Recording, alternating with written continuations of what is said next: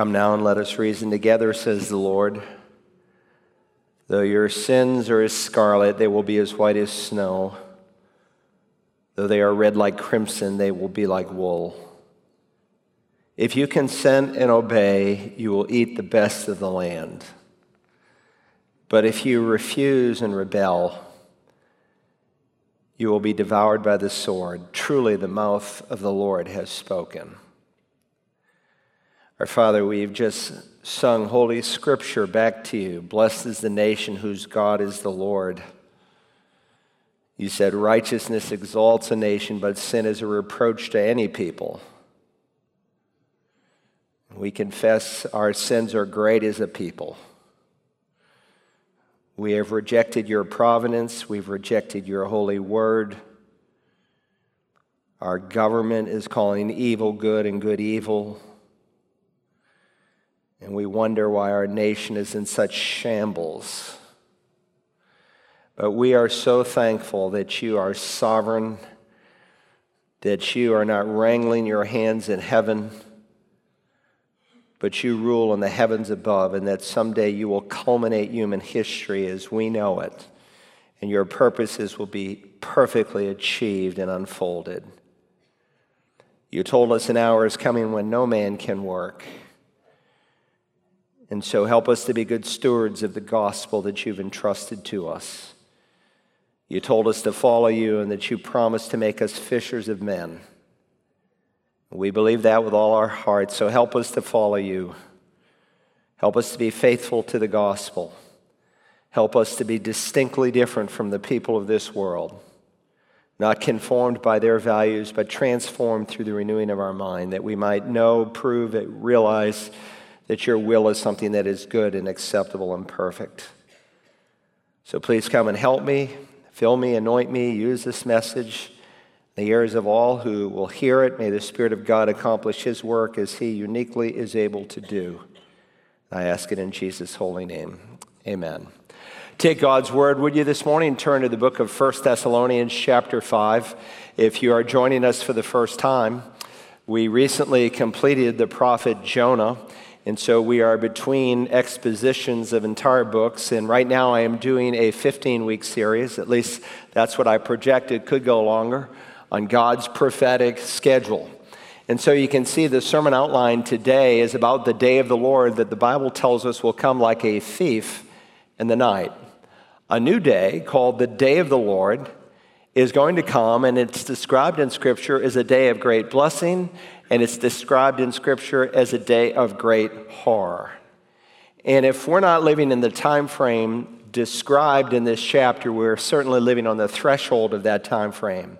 So many of the pieces of the puzzle that Scripture predicts are coming true in our life. It's pretty amazing that many listening today, during our lifetime, we have witnessed the rebirth of the nation of Israel.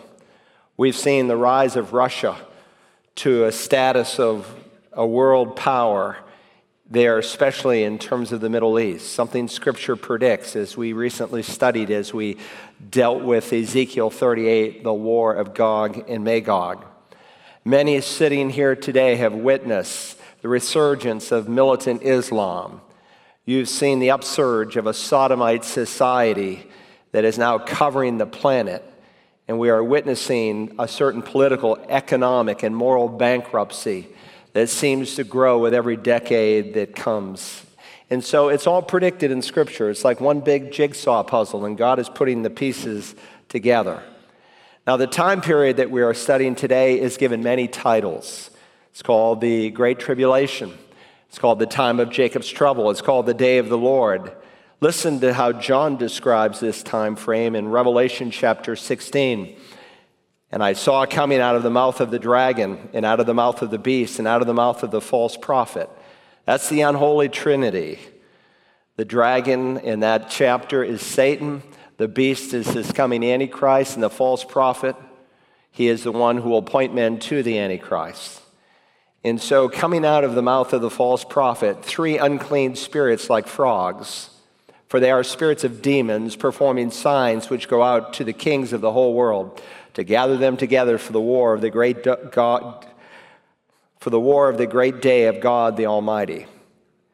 Notice the final words in that verse the great day of God, the Almighty. It's one of many titles given to this time frame called the day of the Lord. The Bible teaches that Jesus was crucified, buried, raised from the dead. He walked on the earth for 40 days. He ascended into heaven. And he is coming back again to judge the living and the dead. But his physical return to the earth will be preceded by an absolutely terrible and horrible time like the world has never ever seen before. Jesus said this in the Olivet Discourse in Matthew 24 For then there will be a great tribulation such as has not occurred since the beginning of the world until now, nor ever will again. And if those days had not been cut short, no life would have been saved, but for the sake of the elect, those days will be cut short. He's describing something that is very serious, very unique, that has never happened in all of human history. In fact, when he described this period to the church at Philadelphia, he said it is a time of testing to come upon the whole world. There has never been a time of testing that has come upon the whole world, but it is coming. It is in front of us. It's called the Great Day of God, the Almighty. And as you study it, it is not only a time of great darkness, it is also a time of great blessing. the time of blessing, John will unfold later in the Revelation in the 19th chapter when Jesus will physically, literally return to the earth. He'll rule and reign for a thousand years. And we'll study that in the months ahead. But until that time, God is setting the stage for the King of Kings and the Lord of Lords to come back, that he will indeed rule, and he'll rule with great might and of course, during that time, uh, God will use, uh, prior to that, this time of the tribulation to bring the Jewish people to Christ and to bring those Gentiles who have never heard the gospel before in power, in authority, in clarity, the first chance to receive Christ. Those who have heard it before will have no such chance. But those who have not heard it will have their first and final chance during this time called the day of the Lord. And at the end of the day of the Lord, God will then uh, create a new heaven and a new earth. And the New Jerusalem, where your loved ones are today, if they know Jesus as Savior, it will literally, physically, actually descend from heaven and sit on a new planet, and we will enjoy eternity with the Lord in that place. So, just as a new day is coming called the great day of God, that will be a time of great blessing, it will be a time of immense horror. Now, if you're new to the Bible, and even if you're just a casual reader of Scripture, you cannot miss the fact that a central theme of Scripture is the return of Jesus from heaven. And you would expect that to be the case because Jesus is about salvation. His name means salvation and He is going to come back someday to complete our salvation. It has been paid for in full, but it has not yet been completed. We are not yet in our resurrected bodies when we will become as He is. And so we're looking forward to that day. And so it's not surprising that all the way through Scripture, the return of Christ is predicted. Not to mention, John will write in Revelation 19 and verse 10 the testimony of Jesus is the spirit of prophecy. He's reminding us that the very nature, spirit, and sum of prophecy is to testify to the Lord Jesus. And so the final words that Jesus speaks in the Revelation is, Yes, I am coming quickly. To which the Apostle John says, Amen, even so come, Lord Jesus. And so this morning, we want to examine this time frame. It's one of 15 messages, 15 different pieces of the puzzle that we're going to look at in this series, and it concerns the day of the Lord. Now, there are many passages in both the Old Testament and the New Testament that describe this coming day. But we're going to focus this morning on one central passage that addresses this issue. I hope you have found it by now, 1 Thessalonians chapter 5. Follow along with me, beginning now in verse 1. Now, as to the times and the epochs, brethren, you have no need of anything to be written to you for you yourselves know full well that the day of the Lord will come just like a thief in the night. While they are saying peace and safety, then destruction will come upon them suddenly, like labor pains upon a woman with child, and they will not escape. But you, brethren, are not in darkness that the day should, would overtake you like a thief. For you are all sons of light and sons of day. We are not of night nor of darkness. So then, let us not sleep as others do, but let us be alert and sober. For those who sleep do their sleeping at night, and those who get drunk get drunk at night. But since we are of the day, let us be sober, having put on the breastplate of faith and love, and as a helmet, the hope of salvation. For God has not destined us for wrath, but for obtaining salvation through our Lord Jesus Christ, who died for us, so that whether we are awake or asleep, we will live together with him. Therefore, encourage one another and build up one another, just as you also are doing. I suppose there are two distinct issues that come up over and over and over again that the people of this world and believers are often fascinated by and sometimes perplexed by. The first relates to what happens after you die, and the second concerns what happens at the end of the world, as an unbelieving world often describes the end of the world. Of course, the Bible never speaks of the end of the world. It speaks of our moving from age to age, from one age to another. And certainly, this planet will someday end, and God will create a new heaven and a new earth. But the world will never, quote unquote, end. We will just move from one age into another. Now, if you're here in our study of 1 Thessalonians chapter 4, Paul addressed that first important critical question what happens when we die? And some of the church at Thessalonica were ignorant. They were uninformed about what would unfold when Jesus came back. They knew that they would be caught up to meet the Lord in the air. What they did not understand concerned those saints, those brethren, those loved ones who had already died. Would they be raised at the end of the Great Tribulation period? Would they be raised at the end of the thousand year reign of Christ? What role would they have in the coming kingdom of God? Precisely when would their loved ones be raised? Now, I know that the Bible is brand new to many of you. We have a few hundred new believers since COVID began. In eschatology, that is eschatos, last things, the study of last things is a brand new topic to many of you. And sadly, we live in a day where Bible prophecy is largely ignored. So let me just see if I can give kind of an, overview, but I think will help us all. Here's a chart unfolding the premillennial view of Christ. Millennial means thousand. And so the concept that Messiah is going to come back and rule and reign on the earth, we prayed in the Lord's Prayer, Lord, your will be done on earth as it is in heaven. That is not a New Testament concept. That's unfolded in the Old Testament. What's unique to the New Testament is the length of the kingdom that it is a thousand years long.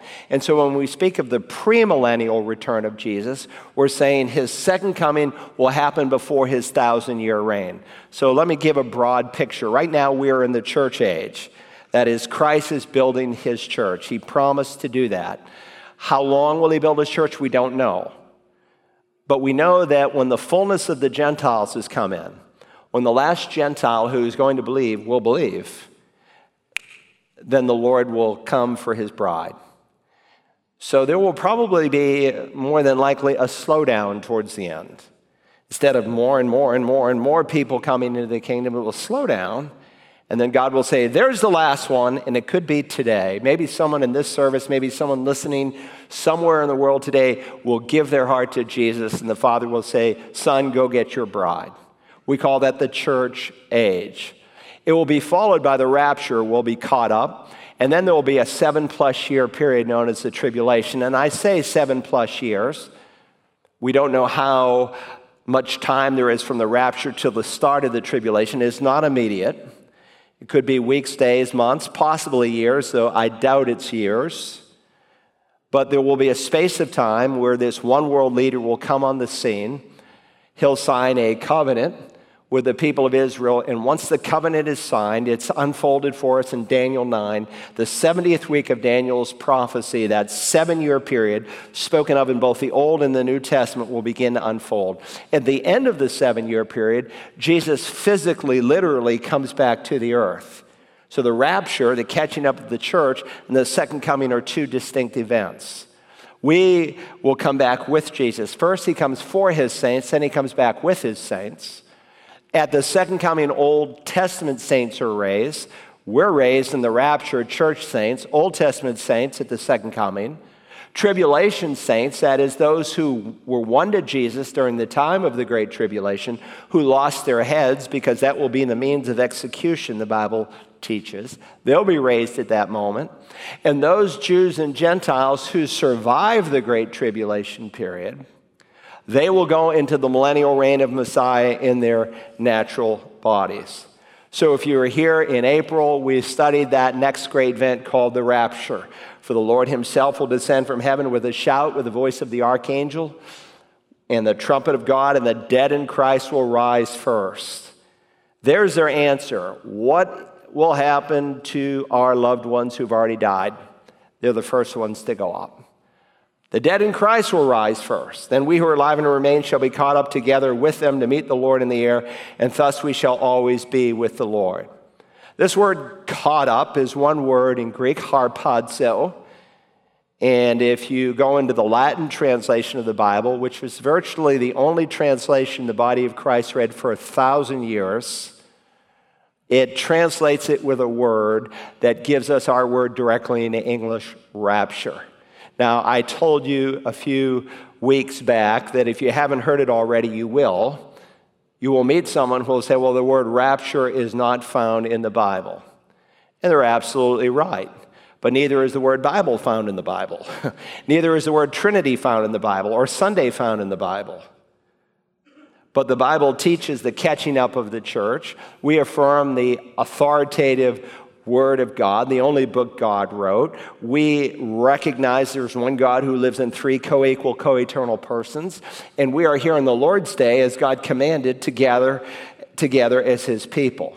So it doesn't really matter what you call it, it is going to happen. Now, I need to tell you that there are some people who just say there's just one big event in the future, the second coming, and they bring together the second coming and the rapture and they make it one event. They're called amillennialists. This is what it would look like. Amillennialism says we are in the church age. Christ's kingdom is right now. Well, there is a sense that's true.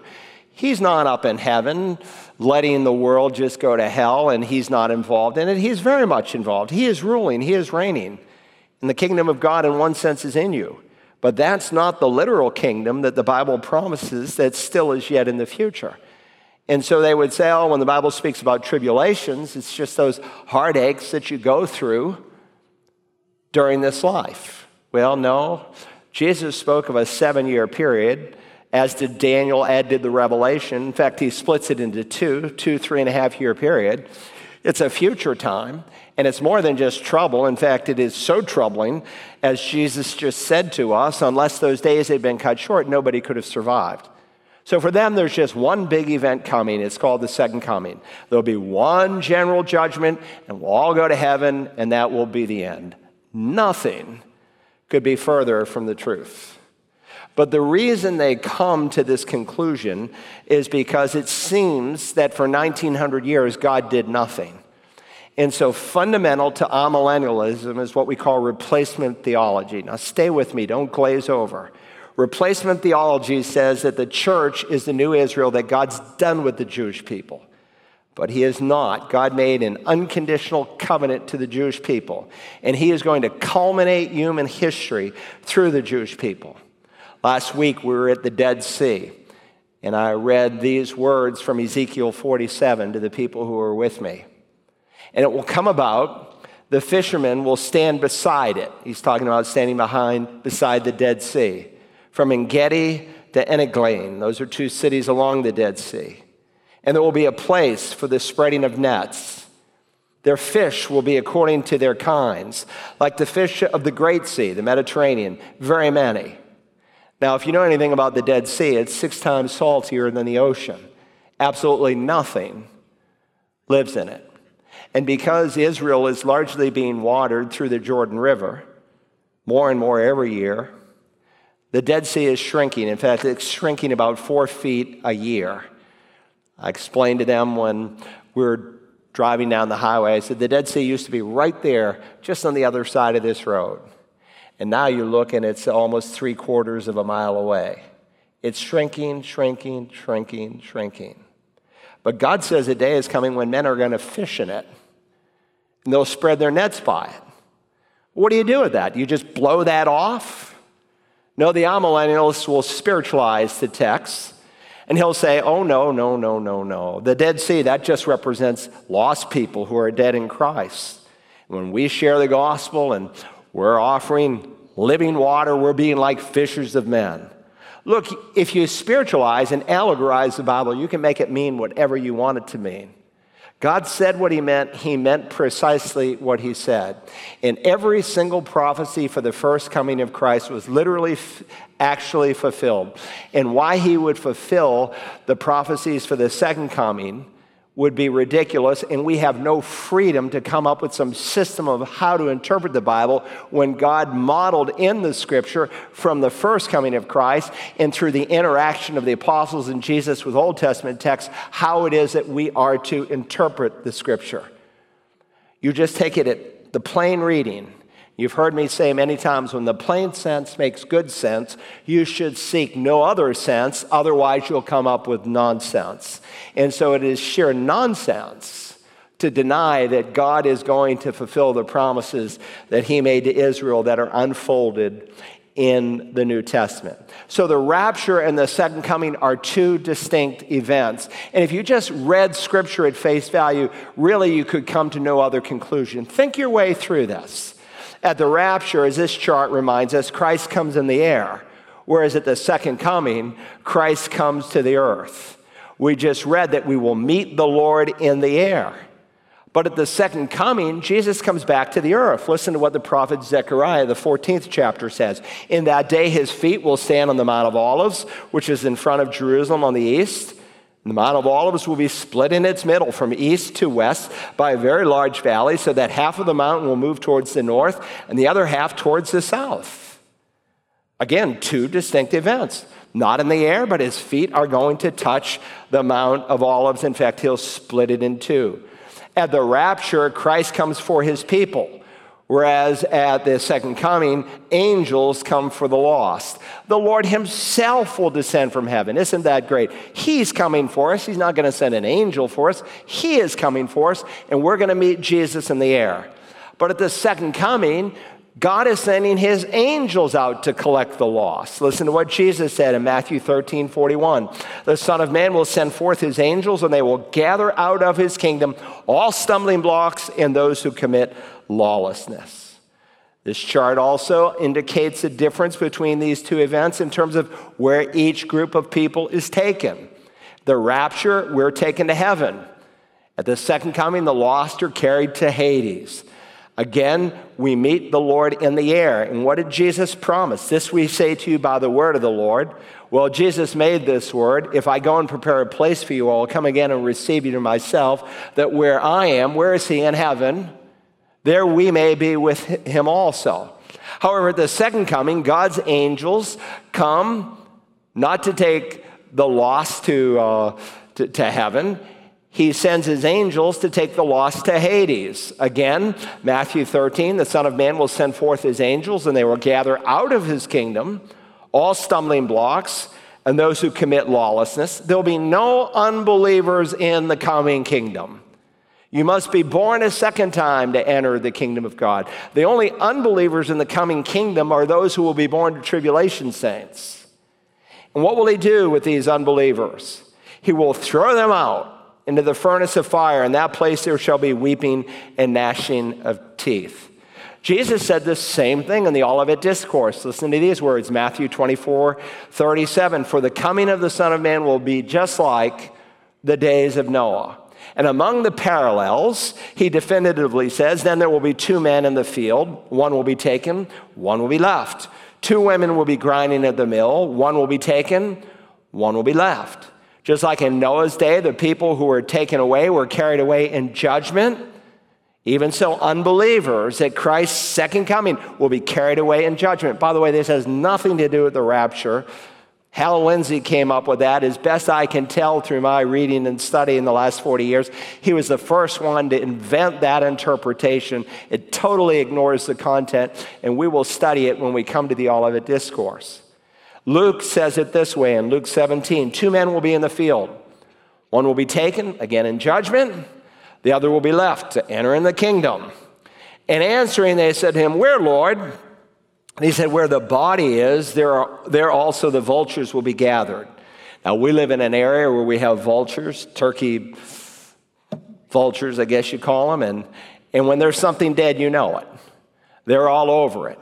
And Jesus' point is much as a dead body causes vultures to gather on it, spiritually dead people are assigned to coming judgment. They are disqualified for the coming kingdom. Now, we'll discuss that in very, very careful order in the weeks ahead, if you will stay with me.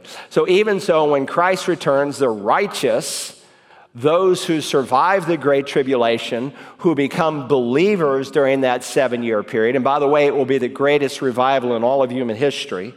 The church won't be here, will be gone, but God will use 144,000 Jews, two witnesses, and an angel. Why not the church?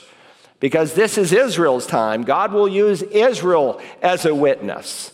The church is mentioned some 19 times in the first three chapters of the Revelation. From chapter 4 to 18, you don't find the church at all.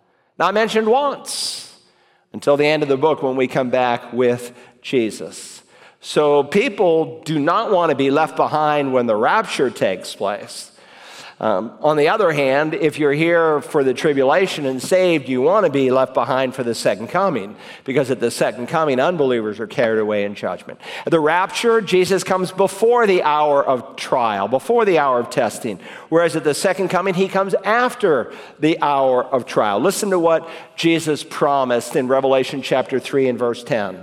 He's speaking to the church at Philadelphia. He said, Because you have kept the word of my perseverance, I will also keep you from the hour of testing, that hour which is about to come upon the whole world to test those who dwell on the earth.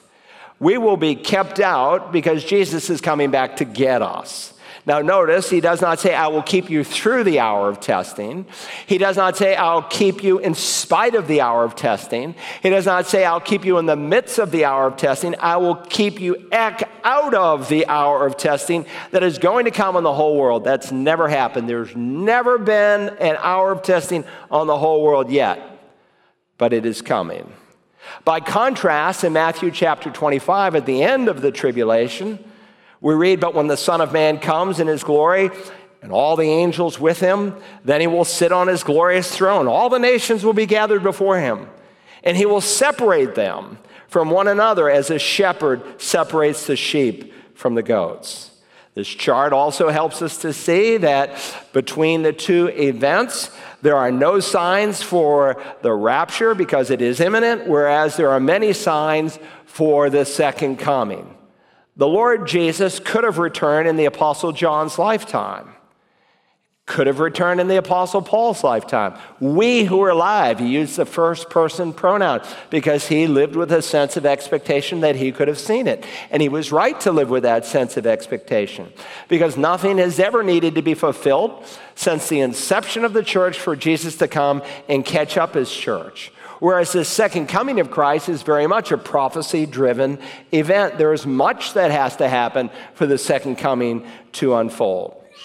In addition, this chart also helps us to see something about the timing of the resurrections. The resurrection of believers in the church age takes place when Christ comes in the air. Whereas the resurrection takes place at the end of the tribulation after Christ descends to the earth. We just read the dead in Christ will rise first, and we who are alive and remain shall be caught up together to meet them in the air. That happens before the tribulation. But there's another resurrection that will take place after the resurrection. Listen to what Daniel chapter 12 says. Now, at that time, Michael, Michael's the great archangel of God. Now, at that time, Michael, the great prince who stands over the sons of your people, he's talking about the Jews, will arise, and there will be a time of distress, such as has never occurred since there was a nation until that time. Sounds familiar? Jesus said the very same thing. There's a time of distress that has never occurred since there was a nation until that time. And at that time, your people, the Jewish people, Daniel, everyone who is found written in the book will be rescued. Many of those who sleep in the dust of the ground will awake, these to everlasting life, and the others to disgrace and everlasting contempt. So after the tribulation, That's when Old Testament saints will be raised, so that they might join the church saints and rule and reign with Christ for that thousand years upon the earth. So we will study that again in depth later on in this series. In addition, there's a difference between the two kinds of bodies people will receive when Jesus comes back. Think your way through this. At the rapture, believers will receive glorified bodies. The twinkling of an eye will be changed, will become like him. Paul underscores in Philippians. Whereas believers who are alive at the second coming, they will retain their natural bodies.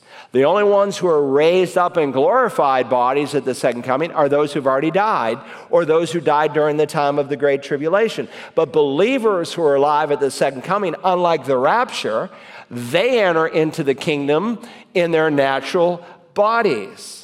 When we are raptured, 1 Corinthians 15 tells us that we'll be changed and we will be like the angels. Listen to what Paul says Behold, I tell you a mystery.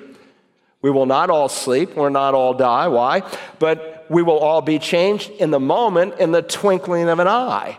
Likewise, Jesus said, For in the resurrection they neither marry nor are given in marriage, but are like angels. Please notice it does not say we become angels. So it's bad theology when you hear someone say or you say, Oh, my daddy's an angel now. No, he's not. God made a fixed number of angels, never to create any more. It doesn't say we become angels, it says we become like angels. How so? And that angels do not procreate and have little baby cherubs, contrary to popular artwork. No, in the moment, in the twinkling of an eye, we will be changed. We'll have a glorified body, and we will not procreate. We will be like angels. And we will see, however, as the Old Testament affirms, and we're going to study when we come to the millennial reign of the Messiah, that those who are alive during the return of Jesus, they will enter into the reign of Messiah in their natural bodies. They'll have children and grandchildren and great grandchildren. What I'm trying to say is you cannot make the rapture and the second coming the same event without butchering scripture, without spiritualizing the text, and ignoring some plain truths. So, again, here's a chart so we can visualize it. We're in the church age. The next event is the rapture. At the end of that seven year plus thousand years, Jesus will conclude this current heaven and earth and we'll go into eternity future. At the end of that thousand years, Peter says the current heaven and earth will be destroyed. He's going to melt it down with fire. People say, Do you believe in global warming? I believe in a global meltdown. He's going to totally destroy the planet. He's going to create a new heaven and a new earth. And again, where your loved ones are, that city will come down and sit and become the capital of a new heaven and a new earth. But what I want you to see here on this chart is between the rapture and at the end of the thousand years, that whole time frame in Scripture is called the day of the Lord. And so, in that sense, it's a day of horror, but it's also a day of great blessing. And so, concerning their questions regarding their loved ones, turn back a page to 1 Thessalonians 4.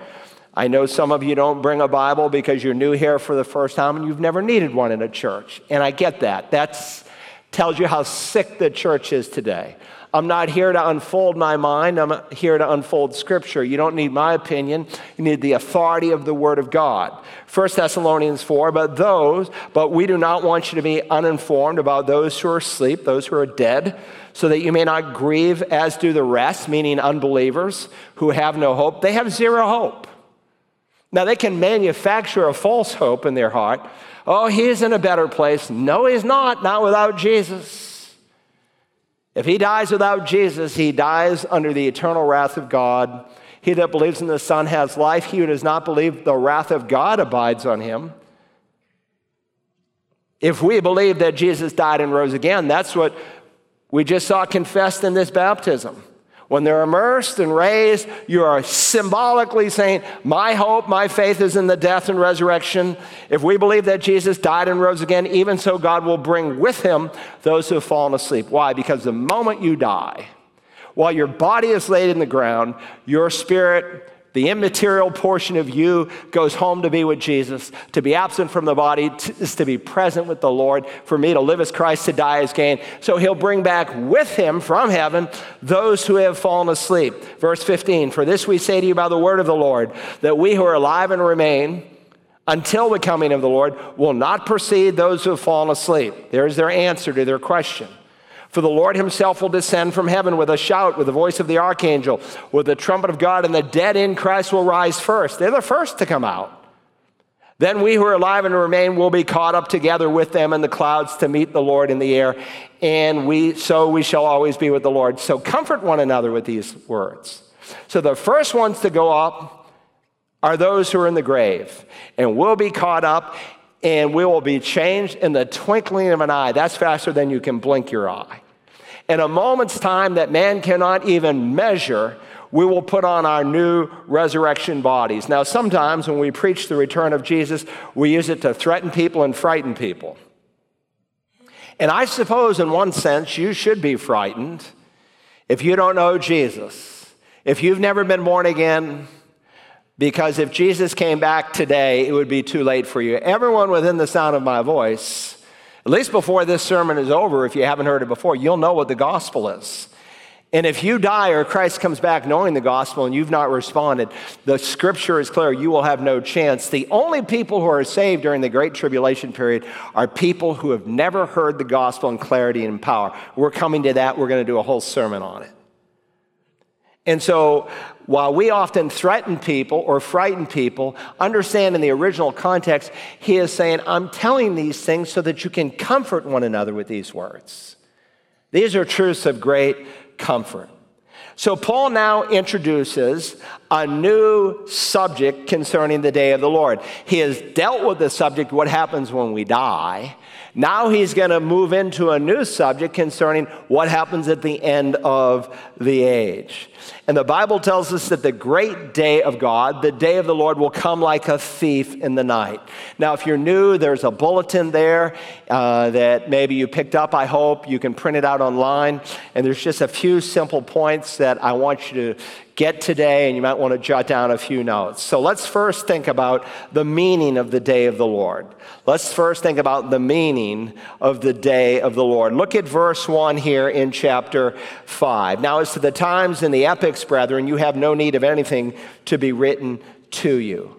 As the times, and the word time there is chronos, we get our word chronology from it and it's used to describe a period of time. And so if you have the new New American Standard, it says as to the period, so to speak, or the seasons, the Net Bible says. But then he says as to the times and the epochs, and the second word there is kairos, and it refers to a point in time. In other words, so as to the general time and to the point in time, you have no need of anything to be written to you. They had already been instructed concerning the general time and the particular time, so Paul doesn't really need to say anything more than he's already said. By the way, they weren't alone in their questions. Remember, Jesus was asked by his disciples there on the Mount of Olivet. They said, Tell us, when will these things be? He's talking about his return. What will be the sign of your coming and the end of the age? And then he proceeded to teach them about what would happen. And in the midst of that dialogue, he said in Matthew 24 in verse 36, But of that day and hour, no one knows, not even the angels of heaven, nor the Son. The Son didn't know in his non glorified body. He does now. Nor, but, but, the, but the Father alone. Listen, if you ever hear some preacher some uh, evangelists in the television setting dates, you should run a mile away because no one knows the day or the hour. Dr. Dwight Pentecost was one of my professors at Dallas Theological Seminary. And in my opinion, Dr. Dwight Pentecost and Dr. John Walvoord, two men that I was privileged to study under, were the greatest theologues in the last hundred years concerning the doctrine of eschatology. And Dr. Pentecost would often say to us those who leave little room for mystery leave lots of room for mistakes. And that's true. When you get some date setter, it's going to happen on this date. They are going to bring great harm and shame potentially to the body of Christ. Just before his ascension, Jesus is on the Mount of Olives. And remember, they're asking him, Lord, is it at this time you're going to restore the kingdom to Israel? He doesn't deny he's going to restore the kingdom. Why? Because he was premillennial. And Jesus said, It's not for you to know the times, the chronos, nor the epochs, the kairos, same words, which the Father has fixed by his own authority. So, put in today's vernaculars, Jesus is just saying, Don't set dates. But regarding the day of the Lord, Paul says here in verse 1 Now, as to the times and the epochs, brethren, you have no need of anything to be written to you. He has reminded them that he has already addressed this. Look at verse 2 For you yourselves know full well that the day of the Lord will come just like a thief in the night. Now, I want to look at the analogy that Paul uses concerning the day of the Lord. It will be extremely helpful to us, but I think to start, it might be helpful to define some terms. So let's first think about the length of the day. When we think about the day of the Lord, let's first think about the length of the day. Now, the word day is used in various ways in the New Testament. Sometimes it can refer to daylight, even that way in the Old Testament. That is the hours between the time the sun rises and the time the sun sets. Yom in Hebrew can refer simply sometimes to daylight. Sometimes it can refer to a literal 24 hour day. And so throughout chapter one, morning and evening, day one, morning and evening, day two, he's talking about literal 24 hour days. Now, I know some people have problems with that. They have problems with the fact that God could literally, actually create the world in six 24 hour days because that's totally contrary to science. That's what the devil wants you to believe. He wants you to believe in the evolutionary model. He wants you to believe that we've been here for millions and millions of years. That's what our children are being uh, indoctrinated with in our government school systems. They're taught the so called theory as a science of evolution because they want to distance God billions of years away from his creation so that you don't think he's up close and personal and that he is coming back to hold man accountable. But listen, these long geologic ages are not taught in Holy Scripture. When God created the world, He created it with the appearance of age. Adam and Eve were full grown adults. The trees in the garden were fruit bearing trees. But you see, we have these so called apologists today who tell us it's okay to uh, believe in theistic evolution. And so when you embrace theistic evolution, what are you doing? You're putting death, disease, thorns, suffering before the fall. But the scripture is clear sin entered into the world, and when sin entered into the world, those things came. Now we've got all those things before sin enters into the world. It's just the opposite of what God has unfolded in His Word. God created the world in six literal 24 hour days. You say, well, why didn't He create it in six minutes or six seconds or no time at all? Well, God tells us why. He gave us divine commentary in Exodus chapter 20. Listen to these words. Moses comments on the six days of creation that he wrote about. Remember the Sabbath day to keep it holy. Six days you shall labor and do all your work, but the seventh day is a Sabbath to the Lord your God. For in six days, and now Moses in his parallel gives us some divine commentary on Genesis 1. For in six days, the Lord made the heavens and the earth, the sea and all that is in them, and rested on the seventh day. Therefore, the Lord blessed the seventh day and made it holy. Now, certainly the concept of a year being approximately 365 days can be established outside of the Bible because that's how long it takes the earth to make a full rotation around the sun. The concept of a 24 hour day can be established outside of Holy Scripture because that's the approximate time it takes the earth to make a complete rotation around its axis. But the concept of a week cannot be established anywhere apart from the Bible. Certainly, God could have made the world in six days or six seconds or no time at all, but He specifically made it in six days to set a model that in six days He created the world, and by example, He wants man to refresh and rejuvenate. And what are most people doing today? Are they refreshing and rejuvenating spiritually? No. 80% of America is not in church this morning. It's pathetic. And so we've seen this horrible event in our nation. Some young man going in and shooting up these innocent little children. What do you think happens when a nation turns its back on God? What do you think happens when a nation says, We don't want you, God? No praise, no thanks. You're not the creator. Evolution is. He gives them over to sensuality. He gives them over to homosexuality. He gives them over to an upside down mind where people call evil good and good evil. And then you have an 18 year old kid, and 80% of those kids don't go to church by the time they reach 18. Add to that, you put them in the government school system where they're poisoning little minds, teaching them that transgenderism and homosexuality and safe sex is all okay, and they're defiling their precious little consciences, and we wonder what's happening. It's not a mystery. So, Holy Scripture speaks of the fact that God created the world in six literal days. A day can refer to daylight, it can refer to uh, a 24 hour day, or it can refer to an inclusive period of time. For instance, Moses uses it that way in Genesis 2 4. This is the account of the heavens and the earth when they were created in the day that the Lord God made the heaven and the earth. In other words, he's summing up the creation account. He is referring to that inclusive period of time in the day, meaning six days. We use it sometimes that way. We speak of the day of our youth. We don't believe we were a youth for simply one day, but that inclusive period of time in which we were youths. In the same way, the term the day of the Lord here in 1 Thessalonians is not referring to a 24 hour day, but to an inclusive period of time. And there are dozens and dozens of passages that will unfold that for us, not just this morning, but in the weeks ahead. That extended period of time. But with that said, the day of the Lord that is coming mimics a biblical day. A biblical day starts from sundown to sundown. Again, back here to our chart, if you'll bring it up. The next event is the rapture of the church. And then the Antichrist at some point will come on the scene.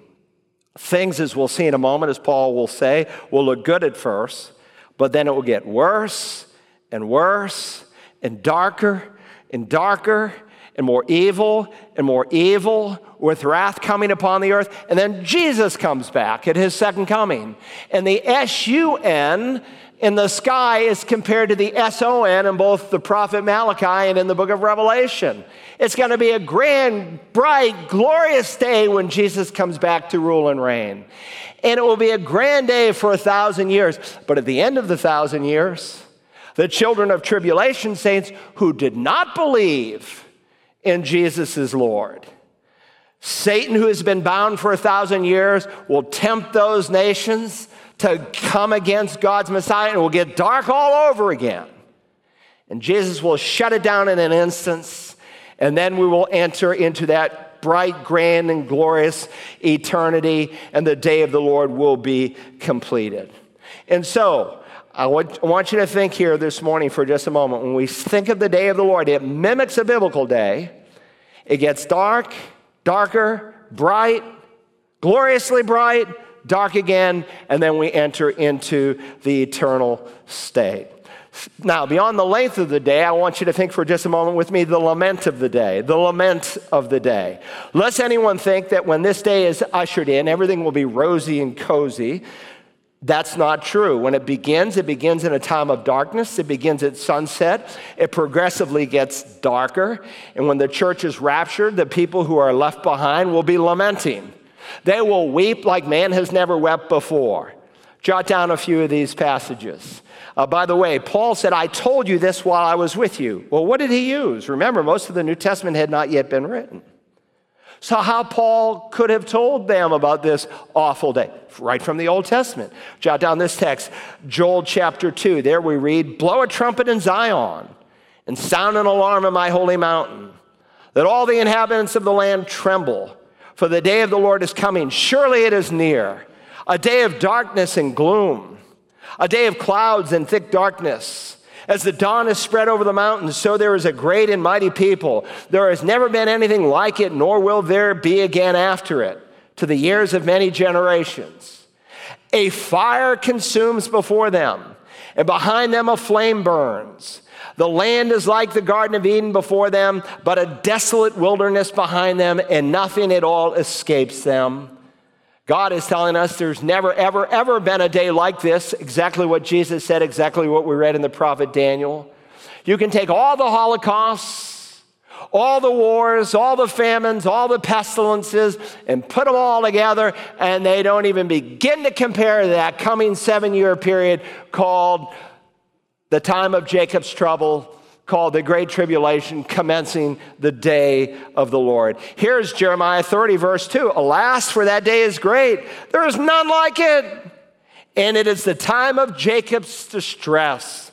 But he, Jacob, that is Israel, the people of Israel, will be saved from it. Again, in Daniel 12, now at that time, Michael, the great prince who stands guard over the sons of your people, will arise, and there will be a time of distress as never occurred since there was a nation until that time.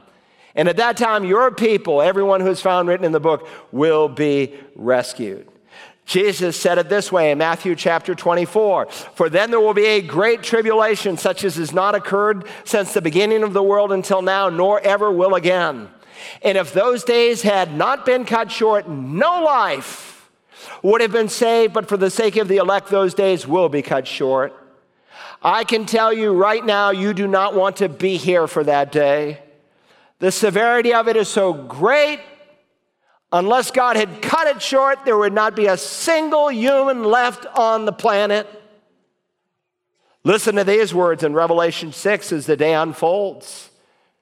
Revelation 6, verse 14, and the sky was split apart like a scroll when it is rolled up, and every mountain and island were moved out of their places. You begin to read the seal, the trumpet, and the bold judgments. And at the start of the seal judgments, you begin to see literal geographical changes on the earth. Verse 15, and the kings of the earth and the great men and the commanders and the rich and the strong and every slave and free man hid themselves in the caves and among the rocks of the mountains. And they said to the mountains and to the rocks, Fall on us, hide us from the presence of him who sits on the throne and from the wrath of the Lamb, for the great day of their wrath has come, and who is able to stand? Oh, we often think of the gentleness of the Savior, but on this particular day, men will see the wrath of the Savior.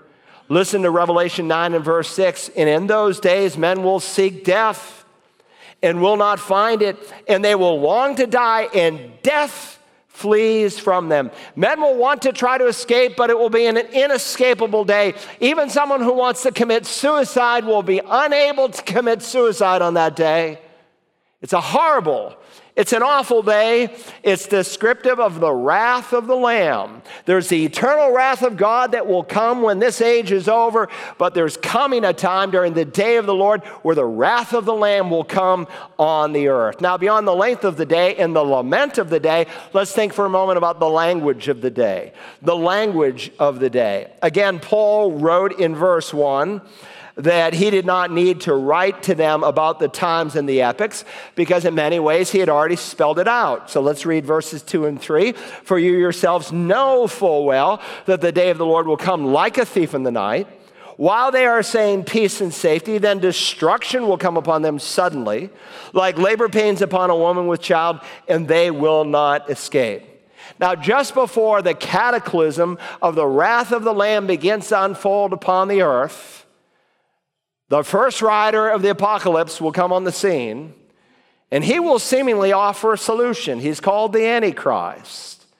And men will be saying peace and safety. And it appears like, oh, finally, we have reached a new level of security and peace that we have always wanted. But then, unexpectedly, like a thief in the night, the text says destruction will come upon them, suddenly like labor pains upon a woman with child, and they will not escape. I believe that the nations of the world are unknowingly preparing for this uh, New World Order, as they call it. They're trying to do a, a massive global reset, even as they met in Davos, Switzerland last week. They want to create a new world order. And just before the wrath of the Lamb begins to unfold, they will think for a moment that they've achieved it. Ah, we finally have it. But notice the two vivid similes. You should circle the word like if you have a Bible. Don't look at me, look at your Bible. Circle the word like twice in the text. Paul tells them that the day of the Lord will come. First, he says, just like a thief in the night. Now, if you've ever had your home broken into, you know that the burglar never writes you a note to tell you that he's coming. No, he usually comes to in the night under the cover of darkness when he's least likely to be discovered and caught. That's when he comes. And so in Matthew 24, when Jesus speaks of the second coming, he says the second coming will come like a thief in the night. The world won't be ready for his return, just like they weren't ready for his first coming. Neither will they be ready for his second coming. But in the same way, the day of the Lord, different event, that will also come like a thief in the night. Unlike the rapture, where Paul included himself with the pronoun we in it, notice the change of pronoun. He now speaks of them. They shall not escape namely unbelievers. The day of the Lord, however, for the believer should not overtake you like a thief. Now, notice the second simile. The day of the Lord will not only come like a thief, but it will also come like labor pains. Verse 3 While they're saying peace and safety, then suddenly will come upon them, suddenly, like, there it is, like, circle it, suddenly, like, labor pains upon a woman with child, and they will not escape. Now, this word suddenly is emphasized in the Greek New Testament. For suddenly, in the pregnancy of an expectant mother, labor begins. Even with all of our modern methods, you cannot escape the fact that when a baby comes, it comes with labor. It is inescapable. And Paul says, they shall not escape. God planned it that way, that when the day of the Lord comes, there's no escape. Now, we just read about those who will try to escape. They'll try to hide themselves in the caves from the wrath of the Lamb, but they will not be able to. Now, both illustrations teach us something about this day leading up to the second coming of Christ. Like suddenly in the middle of a night when a thief breaks in, even so, suddenly like a woman who's pregnant, her labor begins. At the same time, there's some obvious and distinct differences. Labor pains upon a pregnant woman come as no surprise, but once they suddenly start, there's no escape. They both are sudden. The burglar is unexpected, whereas the labor in the pregnancy is very much expected. And so, putting these two metaphors together, the day of the Lord that will commence after the catching up of the church, it will be sudden and unexpected, like a burglar in the night, and it will be sudden and unavoidable, like a woman beginning to deliver her baby. And the first case, there's no warning, and the second case, there is absolutely no escape. Now, that's the meaning of the day. Secondly, let's think about the message of the day, the message of the day of the Lord.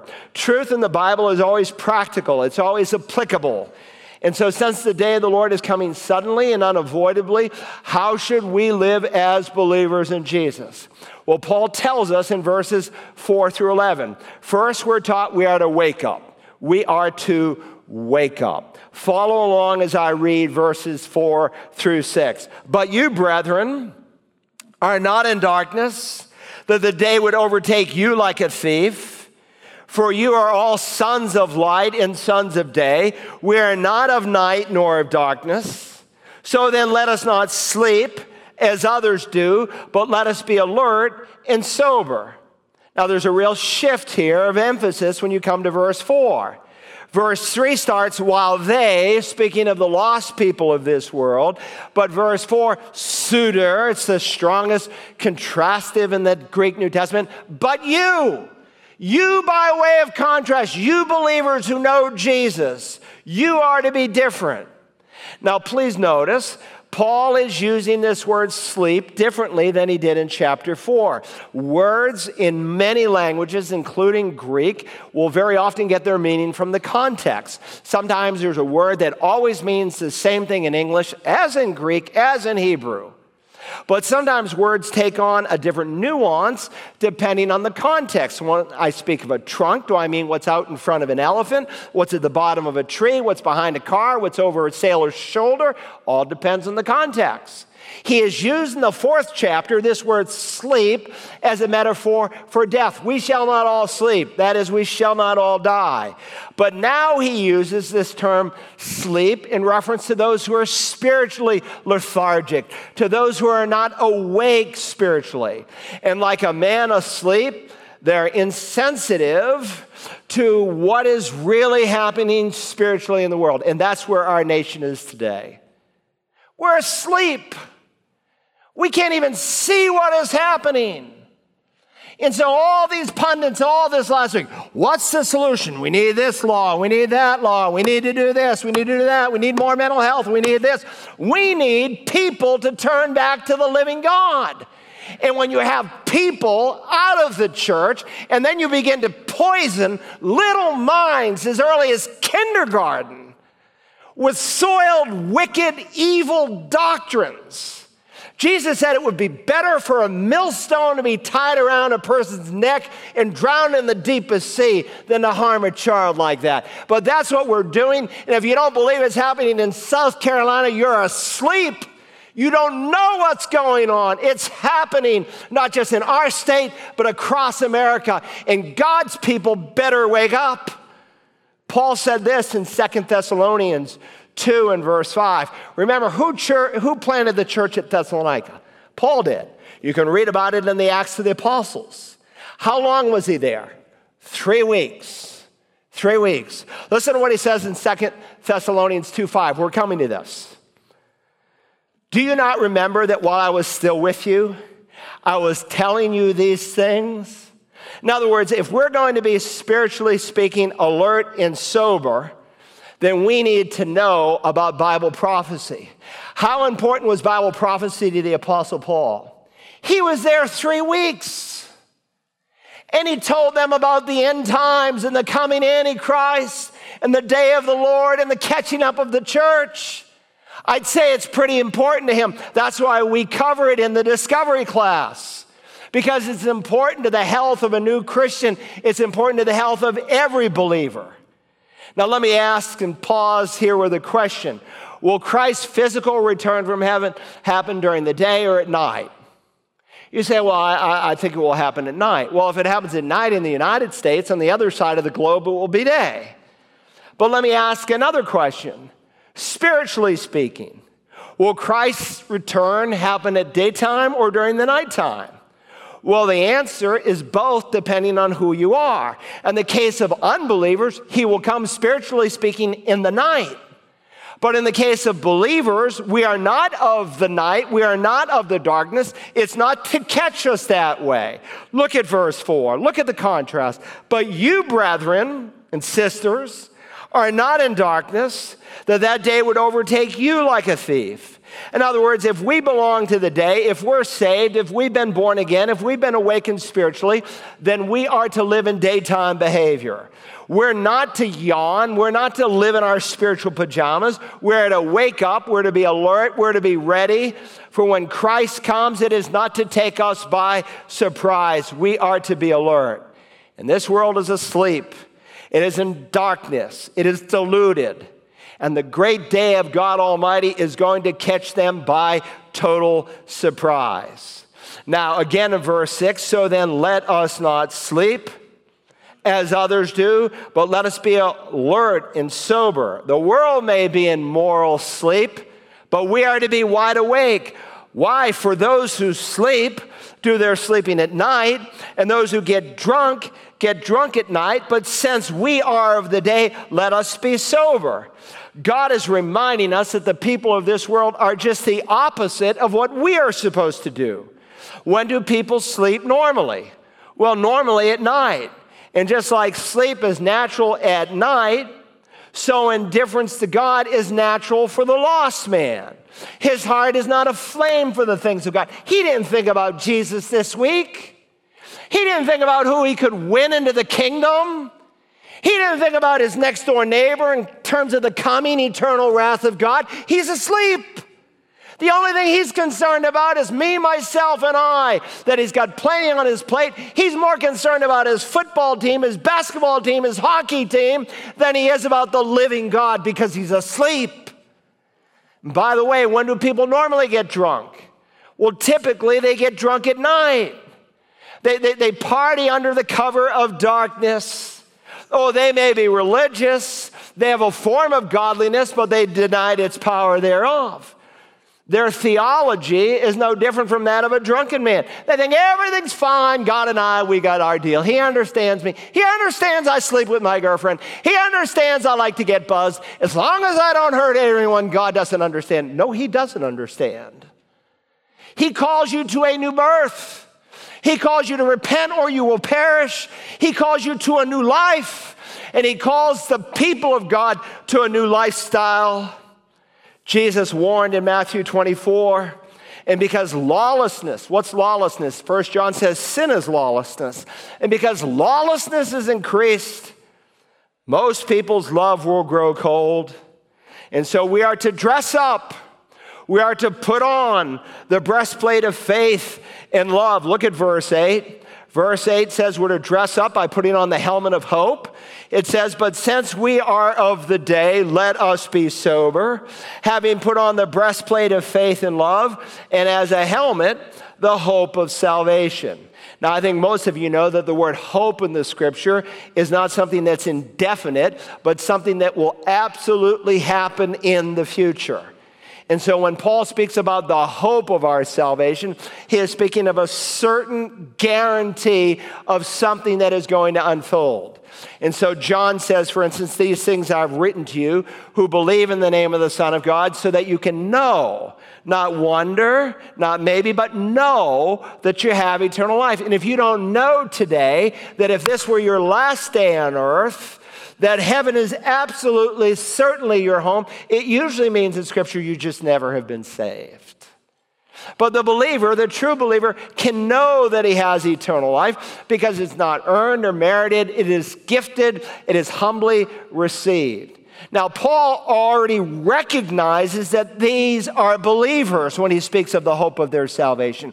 He's already called them beloved of God. He has already affirmed that they will meet the Lord in the air. Why? Because they're saved people. So he's not questioning whether the recipients of these, this letter in, are, are saved, and yet he tells them to put as a helmet the hope of salvation. Why does he say that? Because salvation is a big word. And if you've been in our discovery class, you've learned there are three tenses to this uh, salvation. You've been saved from the penalty of sin in the past. That's called justification. That happens the moment you receive Jesus as Lord. You're being saved in the present from the power of sin. That's called sanctification as you learn to walk in the Spirit and depend upon Him. In some glorious day in the future, you'll be saved from the very presence of sin. And Paul is saying, listen, no matter how dark it may get. Put on the hope of your salvation. Why? Because God is in control. We don't need to despair. We don't need to say, oh my, what is this world coming to? I know what it's coming to. It's coming to Jesus, and He is in charge, and we need to be ready because that's the hope of our salvation. That's the promise. So we may not always know all what's ahead, but we know who's ahead, that Jesus is coming back. So we're to wake up. We're not to be like the unsaved. We're to put on the breastplate. The breastplate protects a man's heart, the breastplate of faith. Where does faith come from? Faith comes from hearing and hearing by the word of God. How much time, by the way, did you spend in God's word this week? If you have just a casual attitude towards Holy Scripture, then you're not following this command.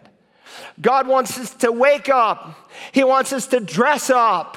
But third and finally, he wants us to look up. He wants us to look up. Look now at verses 9 and 10. For God has not destined us for wrath, but for obtaining salvation through our Lord Jesus Christ, who died for us, so that whether we are awake or asleep, we will live together with him. Now, the wrath to which Paul is speaking of in this context is not the eternal wrath of God in hell, Oh, please understand that's coming. But again, contextually, he's speaking of the day of the Lord, that wrath called the wrath of God that happens during the tribulation period. In describing that seven year period, listen to some of these verses from the Revelation. Revelation 6 16. The Apostle John there called it the wrath of the Lamb. Or Revelation 14 19. John spoke of the great winepress of the wrath of God in describing these uh, sealed trumpet and bowl judgments. Revelation 15 and verse 1, John saw the last two plagues and he says, In them the wrath of God is finished. In Revelation 16 1, the command was given Go and pour out the seven bowls of the wrath of God into the earth. And so Paul is reminding us in this context that if you've been saved, you've not been destined for the day of the Lord, for this coming tribulational wrath. And so, jot down this verse. I already read it once, but I want to cement it in your thinking. Revelation 3 and verse 10. Because you have kept the word of my perseverance, and by the way, the Bible does not teach you're saved by persevering, but it does teach if you are saved, you will persevere. That was a question this week on the Bible line. Because you have kept the word of my perseverance, I will also keep you from the hour of testing, that hour which is to come upon the whole world. Never happened yet, but it's coming. To test those who dwell upon the earth. I know what some people are thinking, well, that's a great promise for the church at Philadelphia. But how does that apply to me, Pastor? Then he says in verse 13, He who has an ear, let him hear what the Spirit says to the churches. Not to the church, but to the churches. In other words, what he's saying to the church at Philadelphia, he is saying to the people of Community Bible Church. When Jesus comes to rapture the church, he's going to take us out from this world. He is going to carry us to heaven. We will, during that seven year time frame, meet the Lord. It's called the judgment of the just, the judgment seat of Christ. Not to see if we get into heaven, but how God will reward us throughout all of eternity. We're coming to that in this series. But understand, before God will pour out his wrath, he's going to take his children out. Before a kingdom declares war on another kingdom, it calls the national homes. What did God do before the great worldwide flood? Well, he took Enoch out directly up into heaven. It's a picture of the rapture of the church. And then Noah is left behind, and, and he's a picture, he's a type of Israel. And at the end of that awful flood, he goes into a brand new, polished world.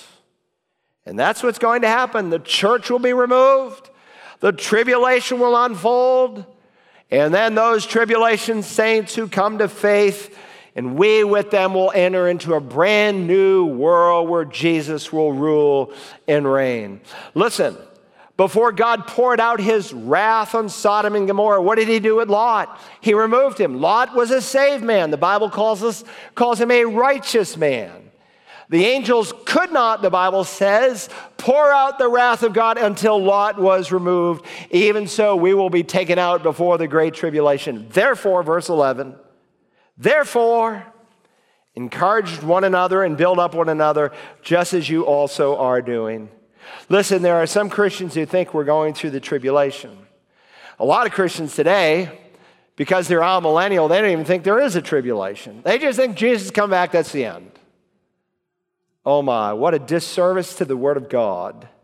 But then there are those Christians who say, no, obviously, God made some unconditional promises.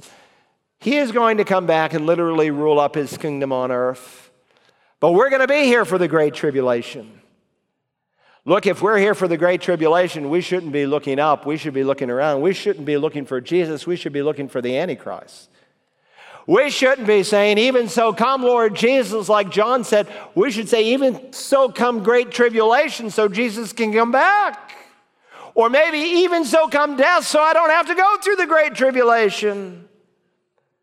No, we won't be here for the great day of the Lord God Almighty. Now, listen if you're a saved person,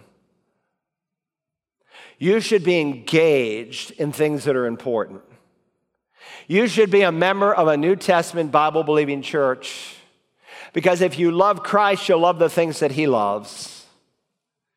And if you just come to sit, soak, and sour, there's something wrong on the inside.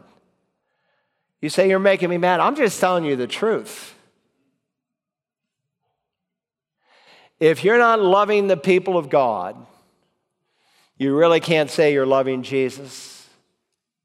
And if you're not loving the lost people of this world, Look, I am here today because someone cared enough about my soul. And you're here today because someone cared enough about your soul. And God has given you a commission. And if you say, I really love people, and your next door neighbor is on his way to hell and you never say a thing, how can you say the love of God abides in you? Look, there's coming a time when Jesus comes back, and John will write, and little children abide in him, so that when he appears, we may have confidence and not shrink away in shame at his coming. Some believers, when Jesus comes back, they will shrink back in shame. They will be so embarrassed that they wasted their lives.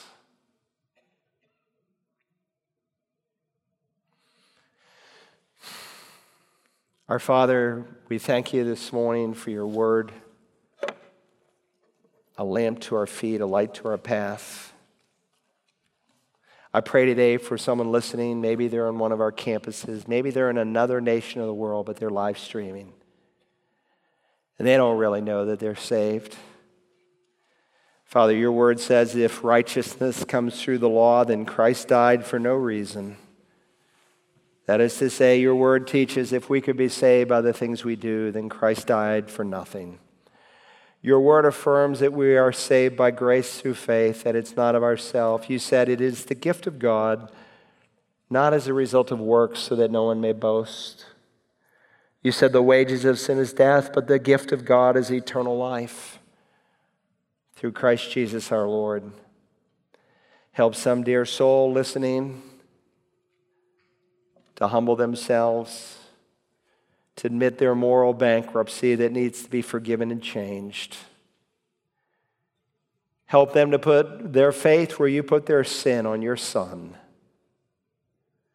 You promised that whoever will call on Jesus' name will be saved. Help some person to say, Lord Jesus, save me. And because you saved me, I will live the rest of my life for you. Now, Father, I know there are hundreds, perhaps thousands listening within the sound of my voice that has made that decision. But some of us have allowed our love to grow cold. So help us to do some personal inventory. That when He appears, we will not shrink back in shame. We ask it, Jesus, in your holy name. Amen.